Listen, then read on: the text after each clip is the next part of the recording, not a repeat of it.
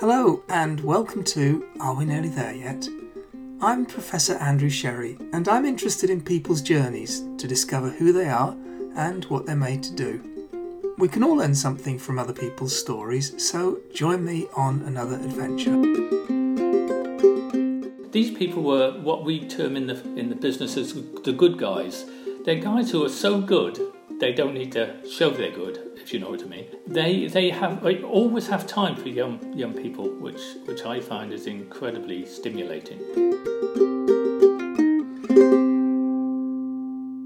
Today I'm talking to Steve Garwood, who became Professor of Structural Integrity at Imperial College London following his retirement from Rolls Royce Submarines, where he was Director for Engineering and Technology and he's just become a non executive director of the National Nuclear Laboratory. Steve lives in West Sussex and has one of the best views I've ever seen from a study window a view over Shoreham Beach and the English Channel. Welcome, Steve, and thanks for joining me. Oh, thanks very much, Andy. Good to talk to you. So, Steve, you grew up in South Glamorgan and you went to Barry Boys School. Tell me a little bit about the young Steve at school. What was he like and what did he enjoy doing?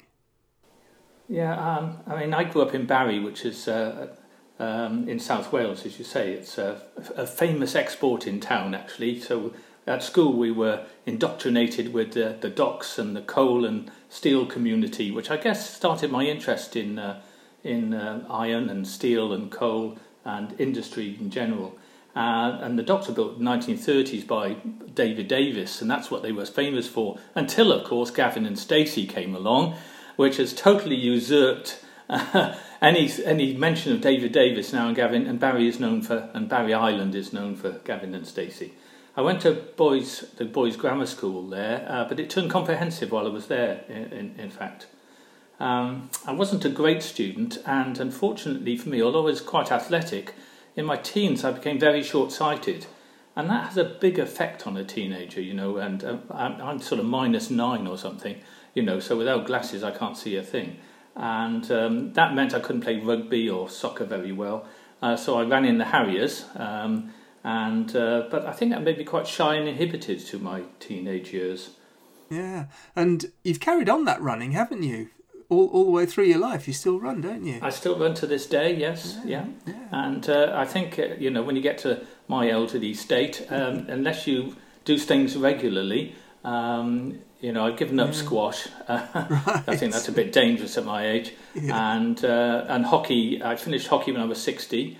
Um, but um, I still run, and my daughter runs. The difference is when I started running with my daughter, uh, she was miles behind, and now she's miles ahead. So uh, that, I've been through that transition as well.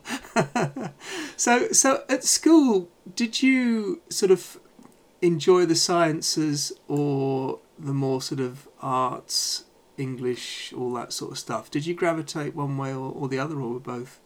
Yeah, I, I mean, I've I was always been on the on the sciences, right. I think, and um, uh, my father was a reader at Cardiff University in metallurgy. Actually, um, so he spent his whole career there, and um, I suppose he must have had an influence. But I was always very interested in mechanical things and cars, and I wasn't a great uh, student though. I wasn't very. Um, I, I didn't concentrate very hard in school. I did okay in my O levels, and then went on to do double maths and physics at my father's insistence, actually, because he wanted me to be an engineer. He always said, "Don't be a metallurgist. You know, it's a boring job. Be an engineer. It's much more exciting."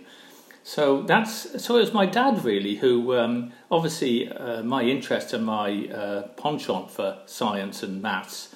Um, but it was him that really suggested I be an engineer. Because to be honest, at school, careers uh, career advice was hopeless they never heard of engineering, really. I mean, the teachers used to say you do maths or physics or chemistry or something. What's an engineer do, you know? And, and to be honest, I didn't really know, except I thought it was something mechanical, you know. So that was that was what I went for. So you went to Imperial College. Yes, and that was interesting because, um, as I say, I wasn't a great student. So um, my maths teacher in particular got very frustrated with me. When I told him that um, I'd applied for Imperial College, he said to me, "Oh, that's that's aiming a bit high, isn't it, boy?" And so I went along for interview there, and fortunately, uh, in those days, they give you English and maths tests and intelligence tests, and obviously I did okay in these, so I only had to get quite low grades, which was lucky because I didn't do any work for my A levels and just about got the grades. So I went into uh, mechanical engineering at uh, Imperial College. You made it over the line, so you, so you took the trip into London. How did you find that sort of transition out of South Wales and into the busyness and, and the crowdedness of London? There was I, quite shy, hardly been away from home, South Wales, small town. I'm going to London. Uh, fortunately, my sister lived in London at the time, and I was very lucky in that um, I ended up in some accommodation on the Finchley Road called New College. It was actually a theological college, and they didn't teach many theologues, but through my uh, mother's connections with church, she found out that the vicar had gone to this college and they had spare rooms. So that's how I ended up at this college. And it had a lot of spare rooms, and there were other engineers from Imperial there. There were historians, there were musicians, so it was a very eclectic mix. And they had a squash court, so I learned to play squash. But London was quite an exciting time, and I have to say, my first year was quite a culture shock, and I really grew up that first year away from home. The other major thing, I found contact lenses. So suddenly I could see, I could play sport, I could play football, play squash, and I've worn contact lenses ever since. That must have boosted your confidence as well. Yeah, hugely. It makes a huge difference. I mean, all I would say to young people, particularly, I mean, it's not so bad these days because contact lenses are universal. But um, I could tell you, if you were very short sighted before contact lenses, it was quite inhibited. I used to be known as the Milky Bar Kid at school because uh, I had blonde hair as well, you know, so so you say you, you say you really sort of grew up in that first year as an undergrad, and was that was that growing up in terms of sort of practical things? You know, you learned how to cook, you learned how to look after yourself, get up in the morning, wash your clothes, and iron or whatever. Um, or, or were there things in which you were sort of changing in terms of understanding who you were, what you enjoyed, what you were good at, what you weren't good at, that sort of thing? First of all, on the college side, I really understood that I really had to work. Um, and actually, I lived quite away from the college. My social life was in Hampstead, and then I went to college, did the work, and as you know, engineering degrees, you know, we had labs uh, every day virtually. We had Wednesday afternoons off. The rest of the time, it was it was nine to five or even later. And then I come back and find that all the history and English students have been sitting drinking coffee all day at, at, in the accommodation. The other thing I found is that university is quite different from school. And some people seem to peak. You know, they got very good A levels, much better than me, and yet they really struggled with the college work, and I didn't. That's a thing I don't think many people realise till they get to university that it's quite different education system than a school system. It is, and you don't have quite so much structure, and it's a much more sort of you've got to do it yourself and show the initiative. And of course, that sort of goes to the next level when you do a PhD, as you did. So you stayed on at Imperial College and then did a PhD, um, and that's a different, you know, a different thing altogether from an undergraduate program. How how did you find that transition into research? There was a very inspiring lecturer called Cedric Turner who t- talked about fracture mechanics and fatigue and, and failures, and I thought, oh, that's really interesting stuff. At the end of my third year, nobody was recruiting really. You know, I felt I hadn't quite finished at college either. And the other thing I should say is that uh, I just um, met Rosie, who became my wife, and so there was incentives to stay in London. You know. Uh, and so, um, anyway, the net result was that uh, I embarked on this PhD with Cedric Turner as my supervisor he was dealing with crack arrest at the time. And fortuitously for me, um, the materials and the mechanical engineering had, had, got a joint grant to look at um, micro and macro aspects of fracture. Another three years in London. And those were exciting years actually because it was the three day week, it was the IRA bombings, it was the power cuts, you know, the Ted Heath, the winter of discontent, all this sort of thing strangely enough, as a student, though, you just sort of accepted it, and you know, um, you sort of gone on with it. I mean, it's a little bit like you know the PhD students now. I'm talking to over Zoom. They're they're in the COVID nineteen world, of course, and you know, wondering what that's going to do, you know, to their PhD and their research because.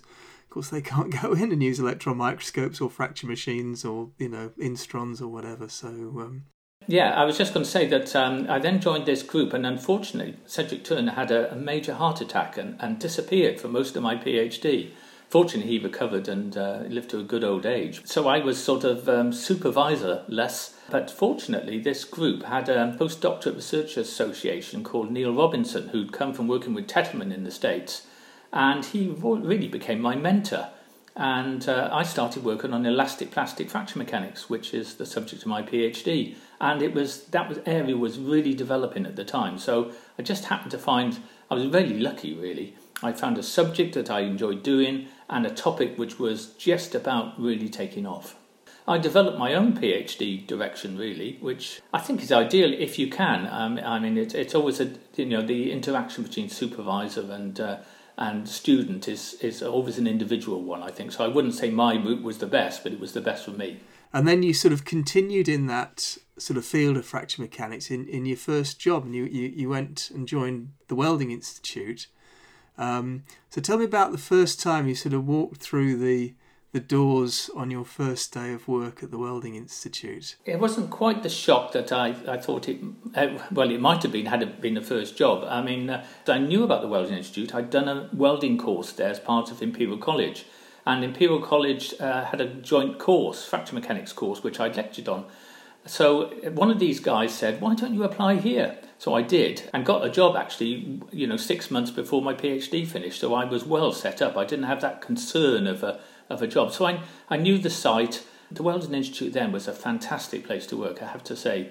They had fantastic equipment, some very good guys who were world leaders in, in fracture and fatigue and metallurgy. In, the, in those days, I mean, it's got a fantastic site now, but now it's a big, sort of big buildings. But then it was more of a campus site. And on my first day, the lab supervisor took me under his wing, and um, he knew I was an experimentalist, and so um, it, that sort of put me apart from the normal sort of project investigator because I spent an awful lot of time in the lab. Although, very frustratingly, I couldn't test anything because the technicians did the testing. All I could do was say what needed to be tested and how to do it. So, which, being a hands-on guy through my PhD, I found quite difficult, but it worked. Because those those those technicians, uh, and I, I remember it at UKAEA where I, I joined, were superb, superb experimentalists. I encourage a number of the technicians to carry on with their studies. And of course, a number of them had worse than me as students, but were very, very bright. And they went back to college, were often married, and then got their degrees, and then went on and did different things. You know, sort of late career developers. And I've always thought that, you know, there's the standard way of going through a, a career, but uh, there are, le- well, I wouldn't say late developers. It's more about um, whether you're ready to develop at, at, at, particular stages. So never give up on education. And, and it, exactly, I think that's really good advice. And it's there are different pathways, aren't there? You know, exactly. people. Yeah.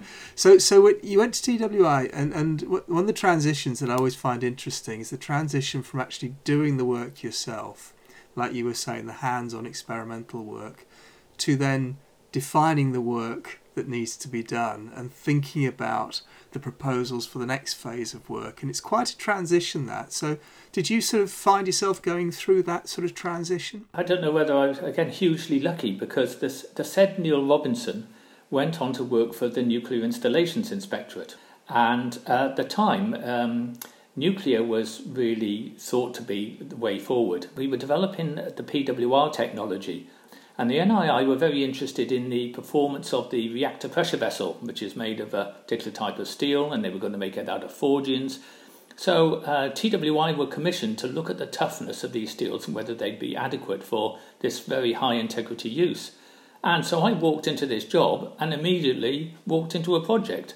I think I've had a relationship with the regulator uh, ever since, actually. Um, and all the time I was at the Welding Institute, I did testing for them related to the nuclear area.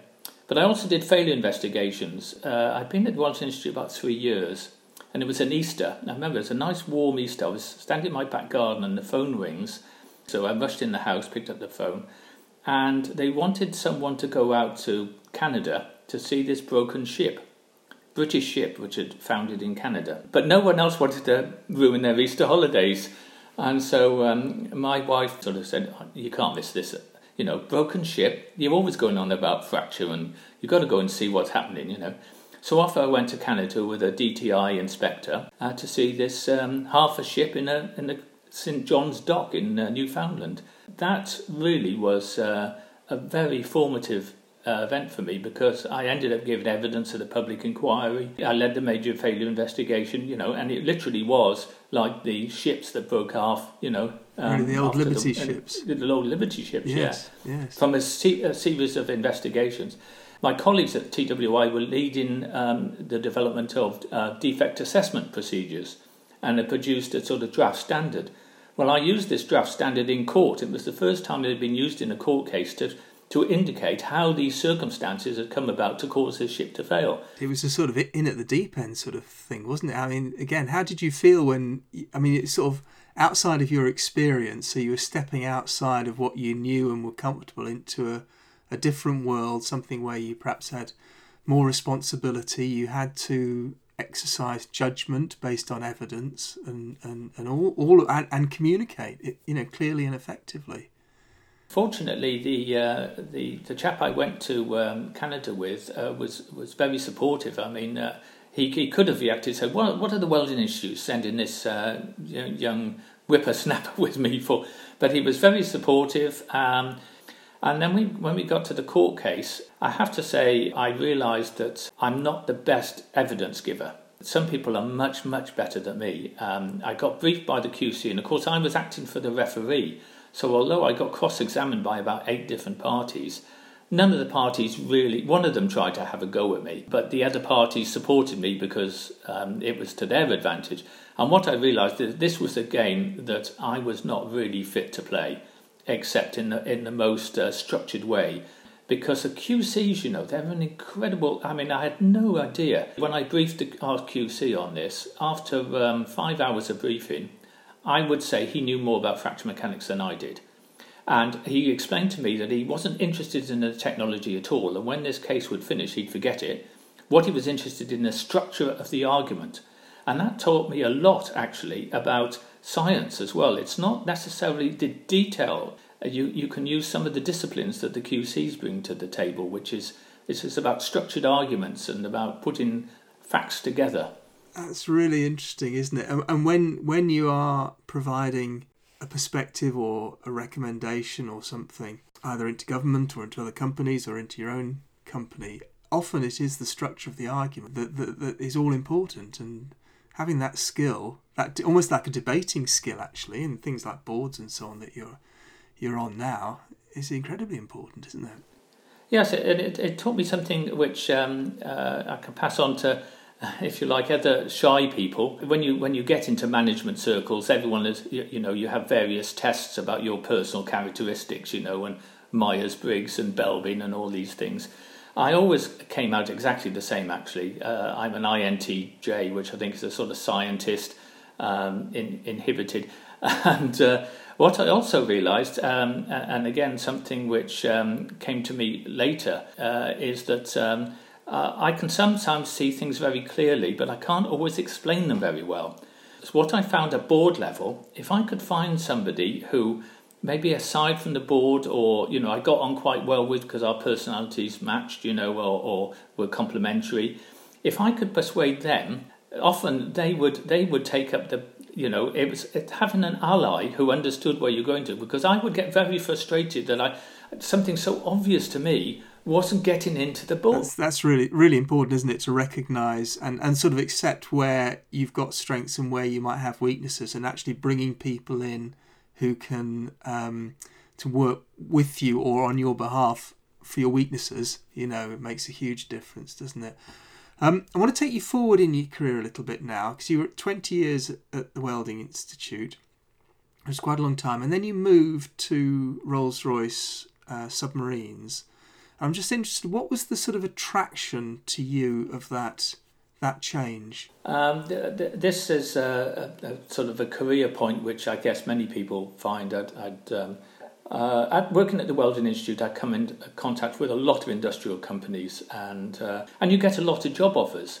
But you get to about 45, then you're thinking, well, I'm not getting as many job offers as I used to get. And, you know, working at the Welding Institute was a fantastic time. And, and I just thought, well, am I going to stay here for the rest of my life? And I, I had been, been getting itchy feet because uh, obviously I had 15 or 20 years left in my career. Was I going to stay at the Welding Institute all my life? I, would had earlier offers. I nearly went to California a few years before, And then actually, it was one of my colleagues at the, the Welding Institute uh, was contacted by a headhunter, and he gave them a series of names, which included mine.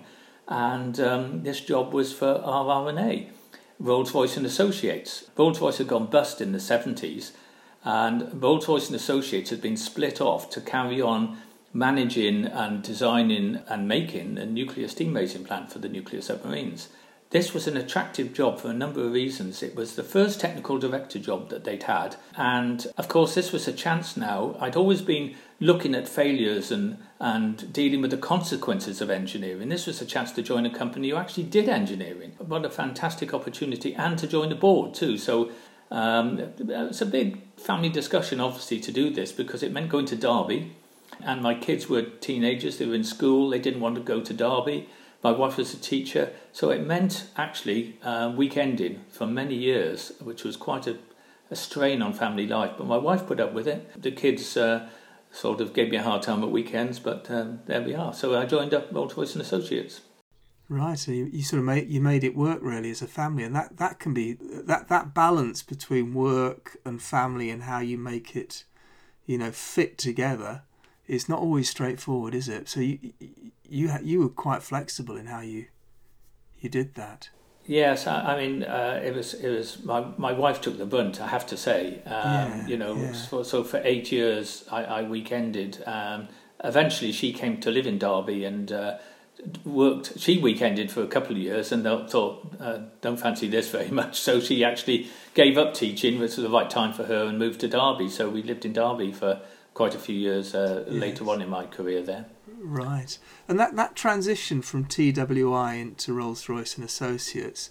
Can you say a little bit about the different cultures of the organisation? Did you did it feel different? Did it operate differently? Were there different sort of values and behaviours and that sort of thing?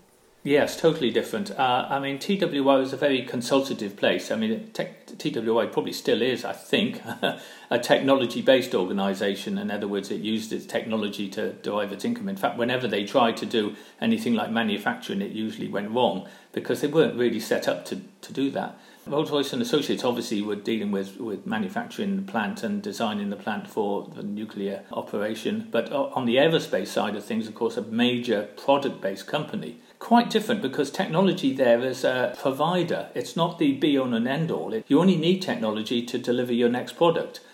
And so it has it had a completely different feel um, to uh, you know the importance of technology in the company was huge to a company like Rolls Royce, but in a different way. It wasn't the income generator; it was the provider of the knowledge. And so you choose the technologies which you think were going to give you an advantage and not use the technologies which you could buy in or to the scientists you were either popular or unpopular depending on whether your technology was uh, appropriate to the next product development. And so quite quite different. And the culture in the company changed totally actually. Uh, it was very macho in those days. Not strangely enough not Rolls-Royce and Associates but my later jobs in Rolls-Royce I moved around the company quite a bit.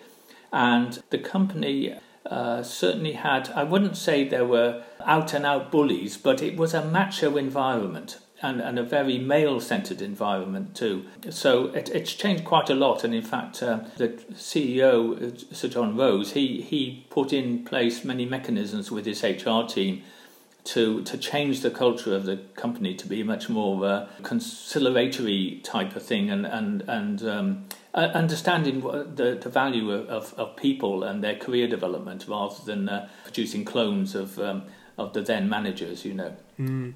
So, what, what what parts of the, the your time at Rolls Royce did you find uh, you really enjoyed, and were there things that you found particularly difficult, and how did you cope with that?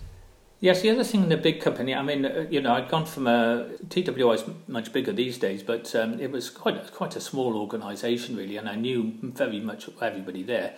When I joined RRNA, that was uh, about twelve hundred people, so it was a it was a bigger organisation, but again, small enough and welcoming enough, and almost uh, not quite a family, uh, but everyone had been there for years, you know, and and I have to say they were all Um, and the I met a lot of MOD people, including the, the chairman of uh, of NNL at the time, who was uh, I think he was a lieutenant commander. Um, so I knew I started to know a lot of the Navy people as well, which served me well later in my, my career, I have to say, and uh, developing a relationship with the MOD and the Navy. But then, of course, nothing nothing stays the same in a big company, and so um, you know after just two years Rolls Royce and Associates ceased to exist. It was it was combined into another part of the company. I stayed as the engineering technology director, and then two years later, I went for a job as director of technology in the company as the PLC, as the centre of the company, and that job was my perfect job.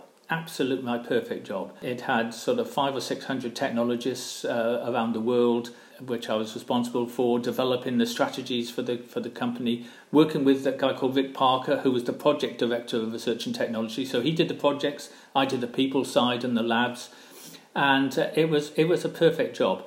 Unfortunately for me, September the 11th came along, and the company, uh, as it's done just recently with COVID, actually uh, hit a major hurdle which it wasn't expecting and um, it was my biggest management challenge uh, in my career. I then had to lose a third of my staff. I had to change jobs. I went into the operational side of the business, and I learnt a lot then because about managing people, working with HR, trying to minimize the disruption to individuals and to the company, to be fair with individuals and transparent what was going to happen to them. I learnt a lot as a manager and a person actually about listening skills and and being fair to people whilst trying to do the best for the company as well. Yeah, that's that, that that's tough, isn't it?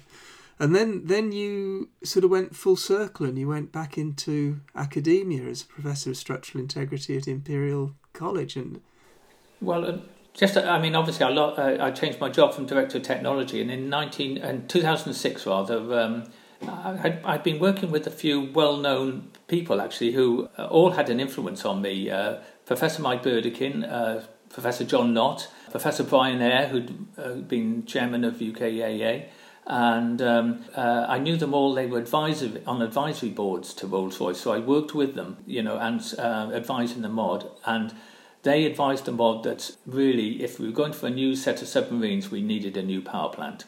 And so I went back to submarines to help build the team to um, to to do that power plant. And I realised then that I was too old to lead this in terms of an engineering lead.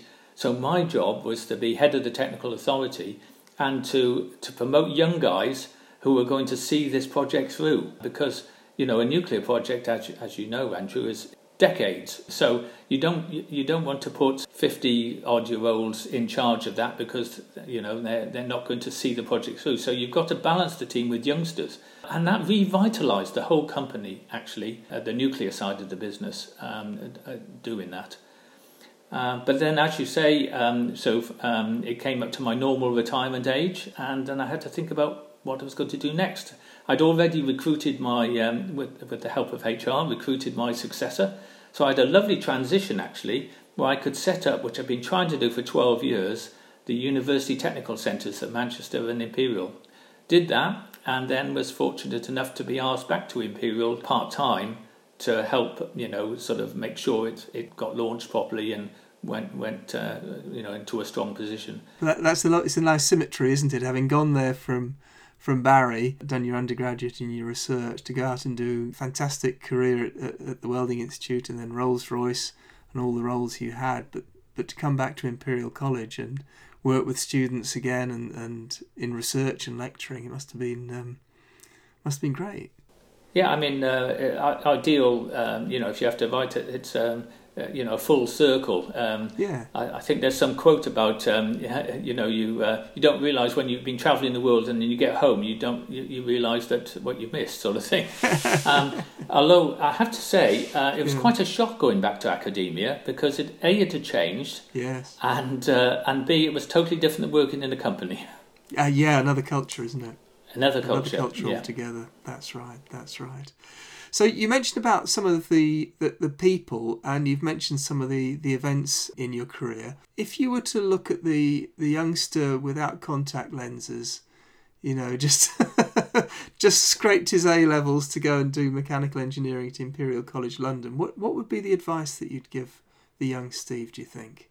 That's a difficult one, isn't it? Because, you know, if I'd got a grade or two lower and hadn't gone to Imperial, my career would have been entirely different. If my dad hadn't encouraged me to do engineering, I was lucky enough to find something I happened to really enjoy and be good at. I think that's why I became much more academically focused, you know, because I actually found something I enjoyed rather than it being a chore.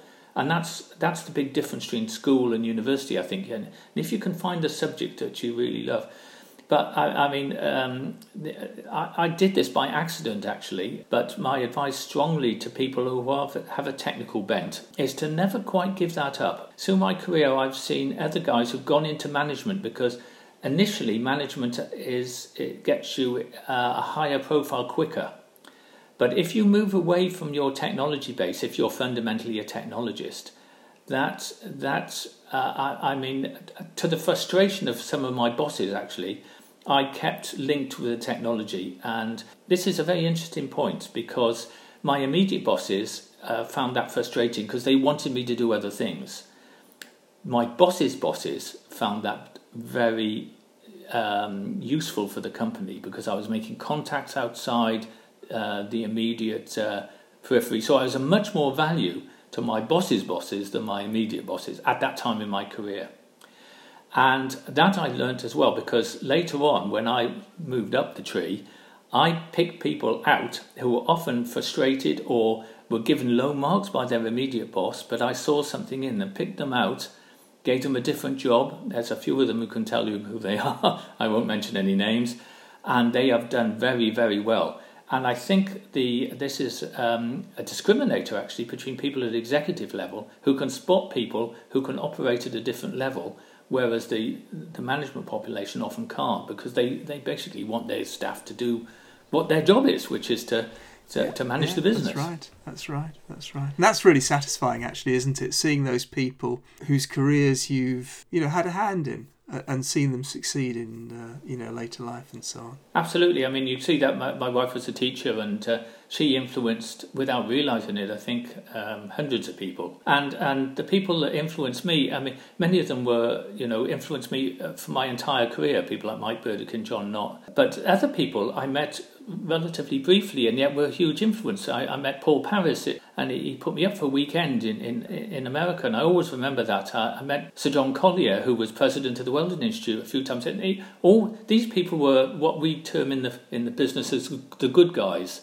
They're guys who are so good they don't need to show they're good, if you know what I mean. They they have they always have time for young young people, which which I find is incredibly stimulating. Oh, it is absolutely, and it's a privilege, isn't it, when you look back and you think about those people and the time they spent with you. You hope actually that you can then spend time with younger people because sometimes they look at you in the same way as we looked at them. So, um, but Steve, that's been really interesting. Thank you so much for your time uh, chatting through, you know, your time at university and careers and so on. It's been fascinating. I'm sure people will find it really interesting and take some real points of learning from it. So thank you. It's been a pleasure. And as my mum used to say, um, always remember on the way up, uh, you might meet the same people on the way down. So respect everybody.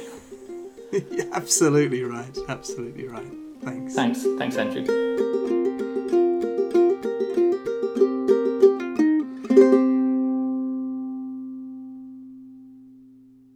If you've enjoyed this podcast, to help others enjoy it too, please subscribe on your podcast platform of choice. And don't forget to rate and review. Thank you.